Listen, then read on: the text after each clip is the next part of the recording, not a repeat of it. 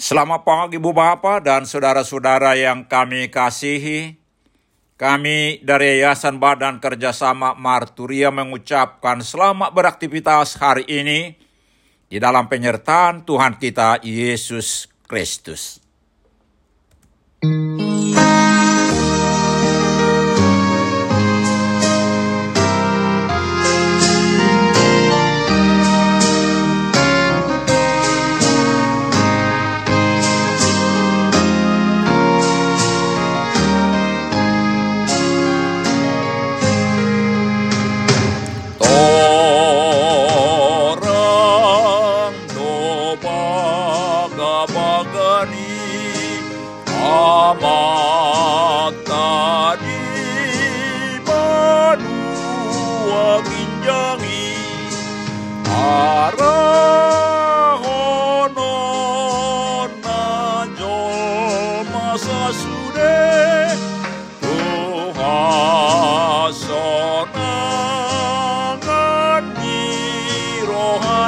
Rohanabe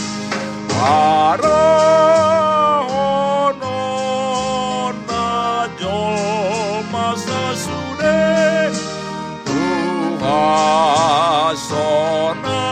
tuhasonangan ni rohanabe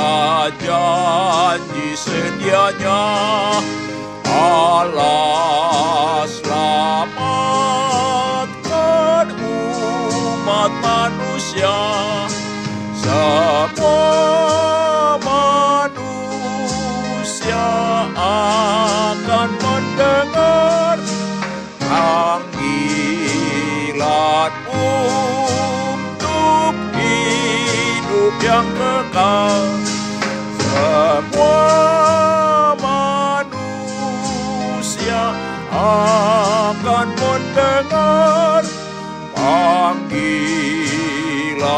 untuk hidup yang kekal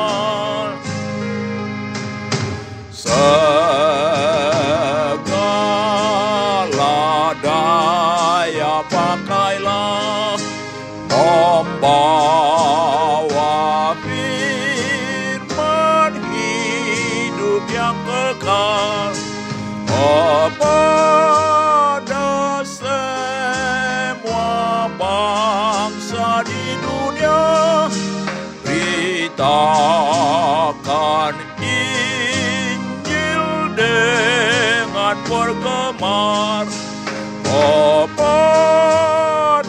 semua bangsa di dunia beritakan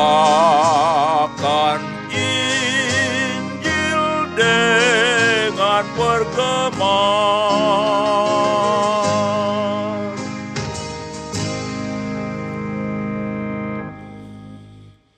Mari kita berdoa. Tuhan, di pagi hari ini kami datang ke hadapan-Mu menaikkan puji-pujian dan ucapan syukur kami atas segala kasih setiamu, segala berkat-berkatmu, dan penyertaanmu dalam hidup kami. Di pagi hari ini kami hendak mendengarkan dan merenungkan firman-Mu. Berikan kepada kami hikmat dan pengertian untuk memahami firman-Mu. Dan tolong kami Tuhan untuk melakukan firman-Mu dalam kehidupan kami. Dalam nama Tuhan Yesus kami berdoa.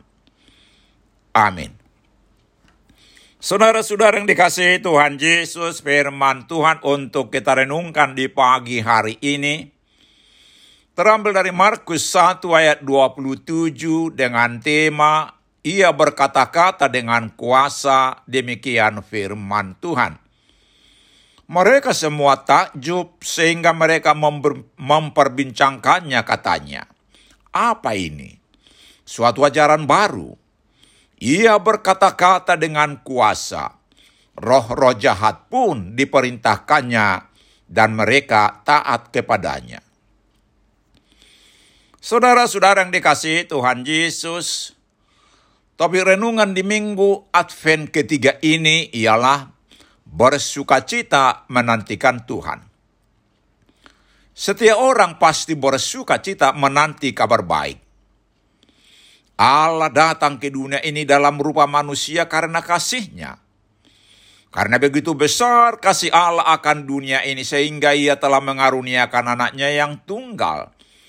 Supaya setiap orang yang percaya kepadanya tidak binasa, melainkan beroleh hidup yang kekal. Yohanes 3:16.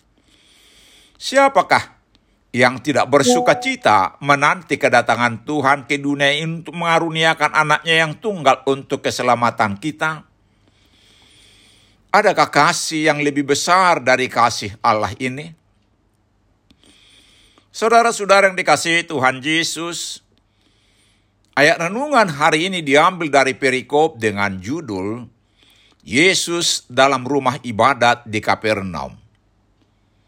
Ini adalah mujizat pertama yang diberitakan Markus, tetapi bukan yang pertama kali dilakukan Yesus. Dikatakan orang yang dirasuk roh jahat itu datang ke rumah ibadat.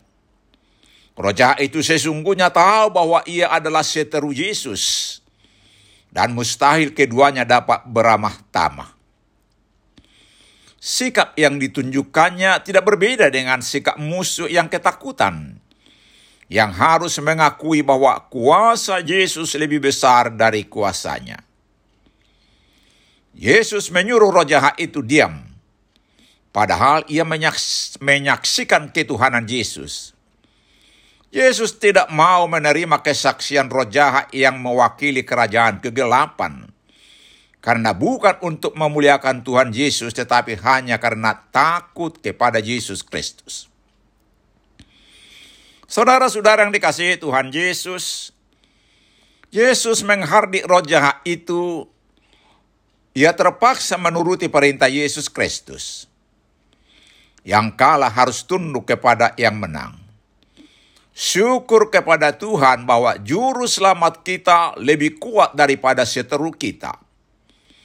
Tiap-tiap orang Kristen yang menghadapi orang yang hendak menyakitinya dengan kuasa kegelapan dapat terlepas dari segala kuasa itu jika ia berseru memohon pertolongan Yesus Kristus. Tidak ada kuasa seperti kuasa juru selamat kita. Segala kuasa di bumi dan di sorga telah diberikan kepadanya. Jangan takut melangkah di dunia ini mohonlah penyertaan dan pertolongan Yesus Kristus Juru Selamat kita. Bersama Yesus Kristus yang mengasihi kita, kita lebih dari orang-orang yang menang. Amin. Mari kita berdoa. Tuhan Yesus, segala kuasa ada padamu. Bersama dengan Engkau, kami lebih dari orang-orang menang. Amin. Selamat beraktivitas hari ini. Tuhan Yesus memberkati kita.